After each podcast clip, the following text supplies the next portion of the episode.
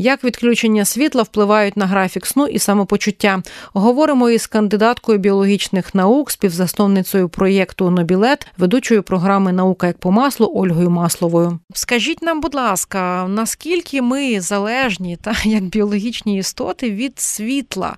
І ось оця історія, коли навіть взимку зменшується дуже світловий день, чи це на нас взагалі впливає? Бо хтось може сказати, мені немає різниці, чи це літо, чи це зима. На мене те, що, приміром, темно вже пів на п'яту вечора і сіріє о четвертій, е, ніяк не позначається на мені, приміром. Світло це в нас один із основних орієнтирів у часі доби. Якщо ми не беремо е, годинничок людиною створеною, то зазвичай ми саме на світло і орієнтуємося. Наче всі е, древні системи мозку саме на це заточені. Але ви слушно відмітили, що на різних людей цей вплив може бути з різними відтінками. Це означає, що для когось таке зниження тривалості світлової частини доби воно може призводити до розвитку сезонних афективних порушень, які прям проявляються такою глибокою депресією. Для інших людей це може бути просто зміна настрою, бажання трошки довше поспати і немає якогось критичного впливу. Насправді, якщо ми подумаємо по землі, по території планети, де як змінюється тривалість е, світлового дня протягом року, то ми можемо побачити різні варіації. Наприклад, в Скандинавії все буде е, ще ще більш сумно з нашої точки зору в зимовий період. Тому до цих різних різних умов обставин у людському організмі також є механізми адаптації, але головне, що при нормальному такому сезонному перебігу подій, коли ми бачимо, що це тривалість світлового дня, воно в нас плавно заходить, сходить сонце. Ми якось на це можемо орієнтуватися. Це одна історія. Інша ситуація, коли у нас є вимушені блекаути коли ми не тільки, окрім а, нашої вуличної ситуації, маємо зміни освітлення, а коли ми маємо таке хаотичне життя, то увімкнене світло о третій годині ночі, і нам швидко треба встигнути щось доробити то в нас вимкнене навпаки десь у півдні, і ми через те, що о третій були зайняті, то ми о півдні заснули. Оце нас уже сильно розхитує, і в цьому дійсно є проблема. Але тут дві новини, як то кажуть, хороша і погана. Хороша о, у тому, що це все сподіваємось, дуже тимчасово. Тобто погана у тому, що це на нас негативно впливає, так таке хаотичне увімкнення, вимкнення а, світла. А хороша в тому, що якщо це тимчасово, якщо ми маємо так би мовити когнітивно сформовану якусь думку, що ми розуміємо, що ми це маємо а, пройти, пережити і витримати, а, то загалом ми можемо сподіватися на те, що більшість умовно здорових людей переживуть цей період без якихось радикально негативних впливів на здоров'я. До речі, про ці впливи е, чи могли би ми проговорити, як саме це позначається на організмові? Ось той факт, що ми маємо такий дуже розбалансований графік. Е, ну, Мені здається, що хотілося б зрозуміти, так, от, можливо, людина каже собі, ну нічого, це просто втома. От ми зараз проговоримо якісь ознаки, ми зрозуміємо, що це якась, якщо так жити доволі довго, чи може це мати якісь там е, більш явні такі наслідки, можливо? Ну, якщо ми беремо прям о, тривалий і негативний такий вплив, то він може проявлятися в метаболічних розладах, тобто зміна ваги, наприклад, в сторону набору ваги тим людям, яким не потрібна додаткова вага, або навпаки, зниження ваги там, де і так її мало. Ми можемо побачити розлади ментального, точніше психічного здоров'я, коли буде дисбаланс е, серотонінової системи, яка дуже пов'язана з мелатоніновою системою, на яку впливає власне ступінь освітлення навколо нас. Тому, якщо про такі найгірші сценарії дивитись, то це, якщо грубо казати, впливатиме на весь організм. Але знов таки мені тут хочеться все таки на оптимізм якось е, акцентуватись, е, тому що ми можемо бачити якісь дрібні от моменти, які ми можемо намагатись регулювати дійсно якимось лайфхаками. Тобто зараз, якщо ви відчуваєте от протягом дня більшу сонливість через те, що ви довго знаходились перед цим у темряві, то це абсолютно нормально, тому що мозку здається, що ви готувались до сну. Бо за нормальних умов таке зниження інтенсивності освітлення воно відбувається е, за 3-4 години до сну. І це ми рекомендуємо якраз робити перед сном. Але якщо тут ми бачимо це невчасно, то відповідно у нас і сон може приходити невчасно. І угу. тут ми можемо стикнутися з ситуацією, коли нам треба обирати, чи спати тоді, коли дуже хочеться поспати там в день, чи не спати. І тут треба в кожній індивідуальній м, ситуації обирати найоптимальніший шлях, е, на що орієнтуватися. Загалом треба прагнути до того, щоб у нас все таки годин сну на добу вистачало, тобто, щоб це було 7-9 годин сну. В ідеалі вони все-таки мають бути одним блоком вночі. Ну це якщо ми про якусь здорову атмосферу говоримо, uh-huh. бо це допомагає консолідації пам'яті, допомагає проведенню всіх е, нейрофізіологічних процесів, які йдуть протягом такого правильного тривалого сну. Але ми також розуміємо, що знов таки, якщо там на три години дали вночі світло, то ми не можемо втратити ці години, і деякі люди вдаються до так званого поліфазного сну.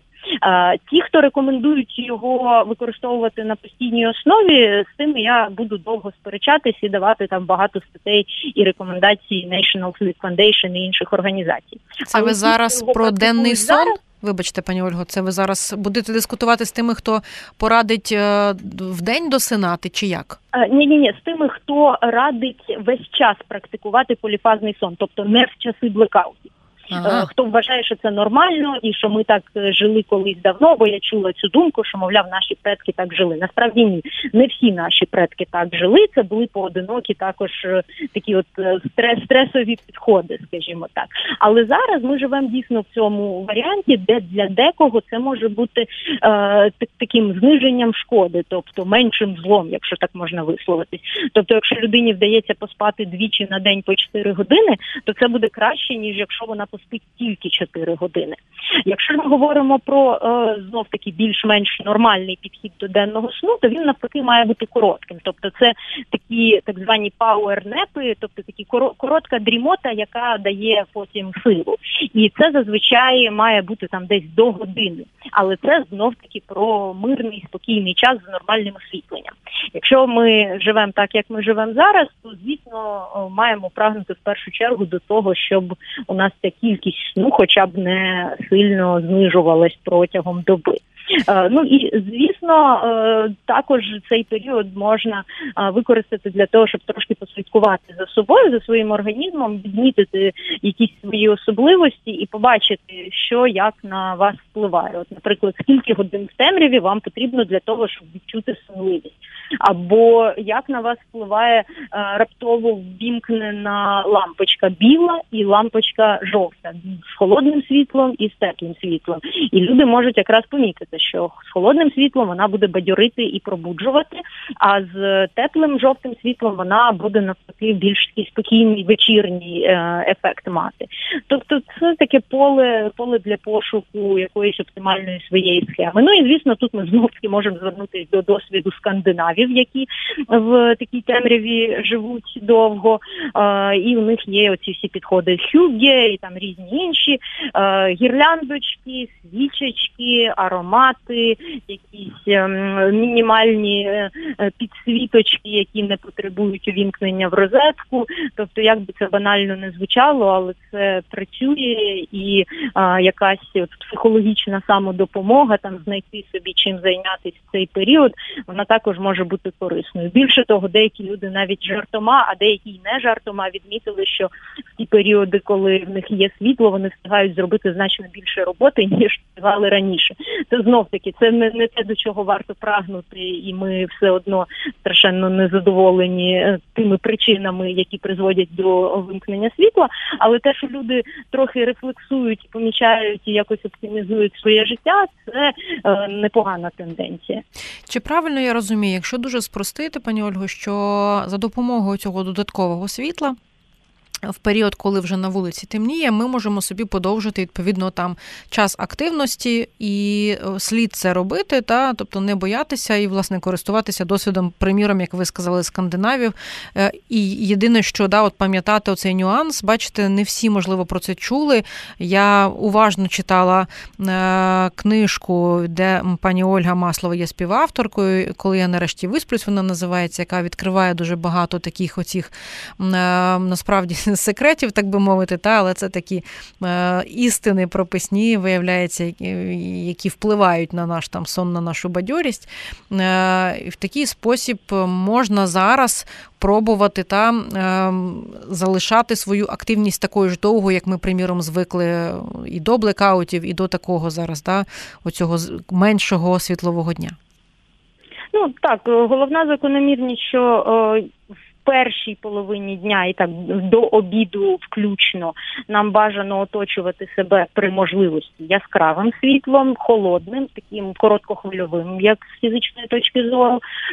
А от десь за 3-4 години до запланованого сну переходити уже в жовтіший, такий тьмяніший режим нічничків, і в ідеалі якраз таким градієнтом, тобто повільною зміною переходити від від холодного яскравого до тьмянішого жовтішого світла для того, щоб зайти в ніч із повною відсутністю світла, що також для нас важливо, бо цей антагонізм світло темрява він в біології трошки складніший, бо нам потрібно і різне світло, і темрява.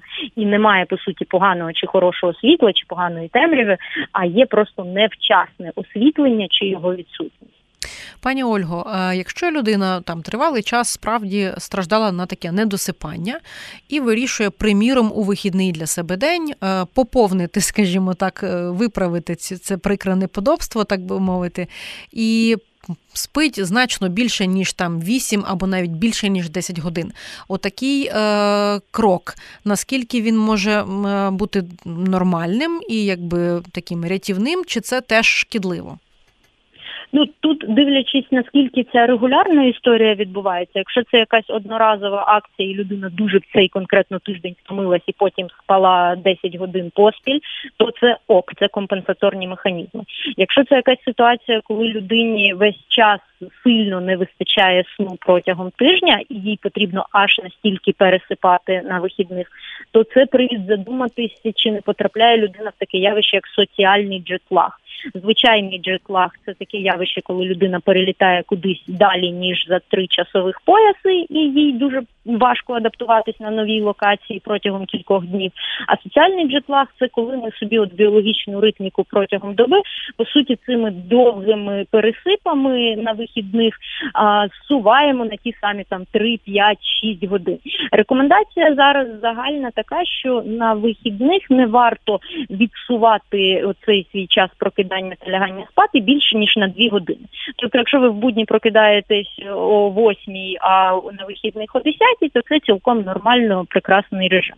Якщо ж це о 6 і о 12, то ви вже е, перелетіли кудись в країну, яка знаходиться від нас на 6 часових поясів далі. І це вже створює проблему, тому що тільки-тільки організм адаптується на суботу-неділю до цього режиму, як ви йому в понеділок знов даєте абсолютно інший. І от такий постійний соціальний джетлаг він виснажує і дуже руйнує здоров'я. Тому радять, якщо людині дуже боляче вставати дуже рано, наприклад, то якось говорити про гнучкі графіки, якісь варіанти, або перебудовувати своє життя якось з меншою шкодою, тому що це вже питання таке психосоціальне, як е, впоратись зі своїм графіком. Дуже часто зараз е, існує інша проблема, е, скажімо так, безсоння. І я подекуди чула поради навіть е, вживати препарати, які фактично є там, я боюсь зараз помилитись, да, ось цим таким ферм... не ферментом, да, оцією речовиною гормоном. гормоном, який власне нам дозволяє добре спати. Чи ви вважаєте це ем, кроком дієвим і корисним для здоров'я, та або принаймні не шкідливим, або, можливо, що би порадили тим, хто тривалий час не може заснути, чи через стрес, чи через ось ці зміни і перебої в графіку сну. Е, з гормоном мелатоніном, якщо він продається як препарат, е, складна ситуація, тому що він дійсно потрібен тим людям, в яких є проблеми з епіфізом, з частиною мозку, яка його виділяє, в яких є проблеми е, там з віковою зміною синтезу мелатоніну. Ну коротше кажучи, люди, в яких є органічна якась помилка, якась проблема саме на етапі синтезу мелатоніну. Також його рекомендують використовувати для тих, хто страждає от від реального джетлагу, коли куди кудись перелетів, і треба полегшити адаптацію. Але для людей умовно здорових, у яких тільки якесь там безсоння не настільки патологічне, а, як при змінах у синтезі мелатоніну, то їм не варто все таки його самим собі прописувати, а, тому що як і будь-який гормон, це речовина, а, яка має потрапляти в організм з якогось джерела. Якщо це джерело не те, яке має бути в нормі, то те, яке має бути в нормі, може вирішити, що воно тут зайве і не потрібно е, зайву роботу робити. Тому мелатонін це хороший інструмент для лікування тих проблем, для яких він створений, але самим точно собі не треба його прописувати. Натомість, що можна?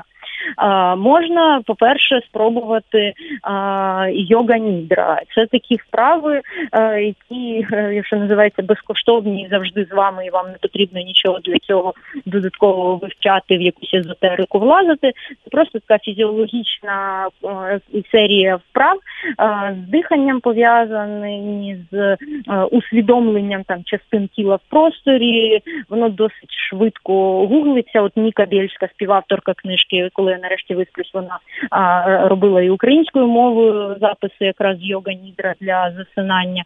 І можна кілька разів послухати чиїсь записані, а потім навчитися вже навіть без зв'язку, без прослуховування чогось ззовні, собі в голові просто прокручувати ці вправи, і вони дуже допомагають е, заснути. Е, окремо, мені здається, є проблематичним питанням порушення сну у дітей. Тут справді, мабуть, е, як для дорослих правила не зовсім працюють, чи все-таки однаково, от всі ті поради, які ми зараз проговорюємо, можна в разі чого і е, для діток застосовувати. От Якщо вони погано засинають, порушився зовсім цей графік сну, що би ви порадили? Так, з дітками дійсно складно, і саме тому ми якраз з Нікою пишемо другу книжку, вже присвячену для е, батьків, е, присвячену сну дітей. А тому, що є нюанси, і вони в різному віці в дітей різні, тому що підхід, наприклад, для трьохрічки і підхід для підлітка будуть кардинально різними. А, Тенденція тут така, що чим молодша дитина, тим довше їй потрібно більше годин сну на добу.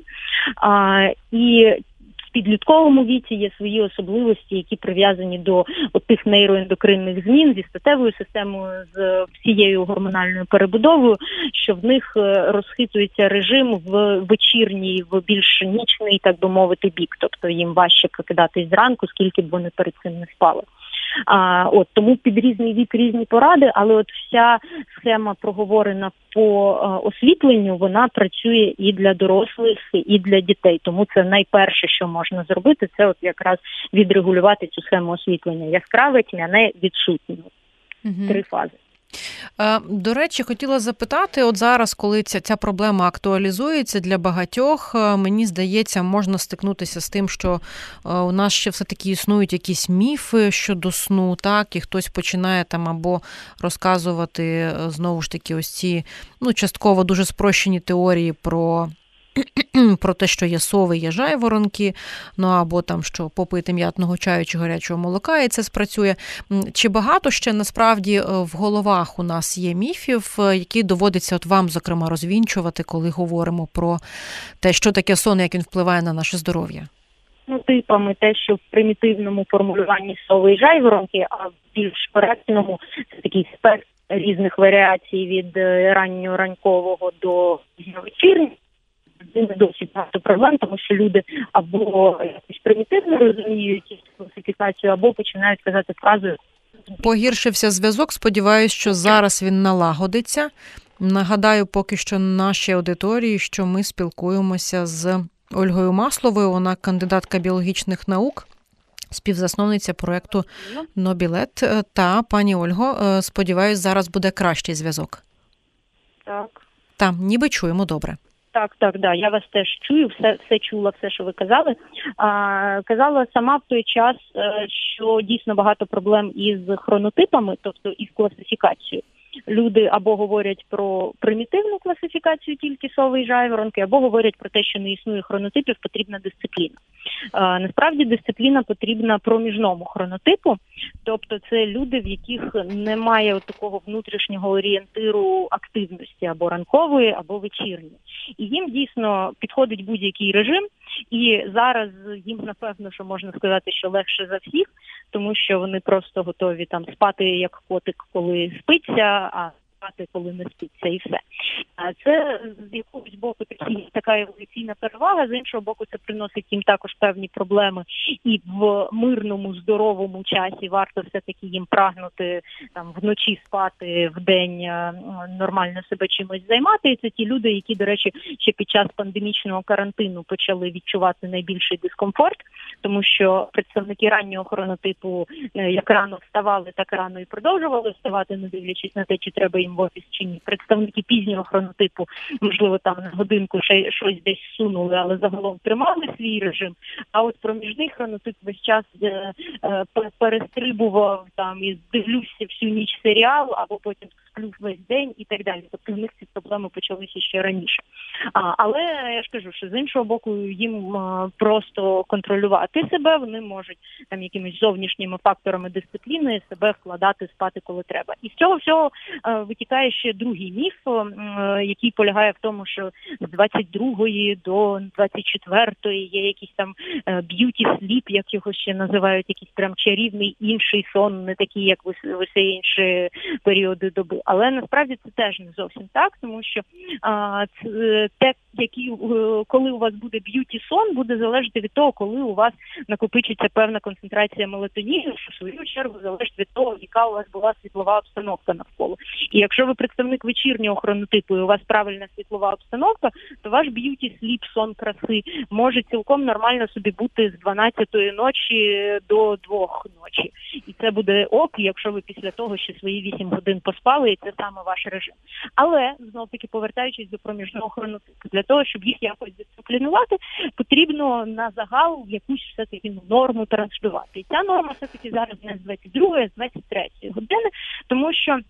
Е, Знов таки є багато і географічних особливостей, в тому числі, тому що от люди, які подорожують, вони могли помітити, що цей наш соціальний час, який на годиннику, він сприймається дуже по різному, в залежності від того, в якій точці планети ви знаходитесь. Є нюанси, і астрономічний час, тобто години сходу заходу сонця, і соціальний час вони не завжди однакові в усіх країнах. І е, це все потребує такого індивідуального підходу для обрання оптимальної схеми для режиму для кожної людини. Тобто тому немає якогось універсального часу, який би ідеально підходив там всім для ідеального сну. Це потрібно трошки за собою послідкувати, визначити свій хронотип, зрозуміти, де ви знаходитесь е, на планеті, яка зараз частина року, що відбувається з вами, і тоді вже підбирати свою схему. Е, пані Ольго, дуже вам вдячна. Насправді в мене виникло ще по ходу чимало запитань. Знаєте, я навіть подумала про е, тих, хто є військовослужбовцями зараз, та або військовослужбовцями, хто теж перебуває в цьому режимі подекуди е, тривалого недосипу, плюс стресу. Мені виникло в мене виникло питання, як швидко за можливості можна відновитися. От, наприклад, що треба одну ніч, дві ночі? Питання. Угу. Так, я про це також багато думаю і е, готова навіть е, давати певні послуги консультативні і допомагати таким людям е, в реабілітації, тому що це також індивідуально. Є угу. дуже різні підходи, і для різних людей вони будуть по різному діяти. Хтось швидше відновиться, комусь на жаль, треба буде трошки більше часу. Але це справді вкрай важливо. Сон, як ми просто зараз в оцих всіх умовах, мабуть, багато хто з нас помітив, є дуже важливим. дуже дуже на нас впливає, на нашу увагу, концентрацію, ефективність, можливість протидіяти стресу тощо, тощо. Це була розмова із Ольгою Масловою, кандидаткою біологічних наук, співзасновницею проєкту Нобілет та ведучою програми Наука як по маслу. Говорили про те, як відключення світла впливають на графік сну і самопочуття людини.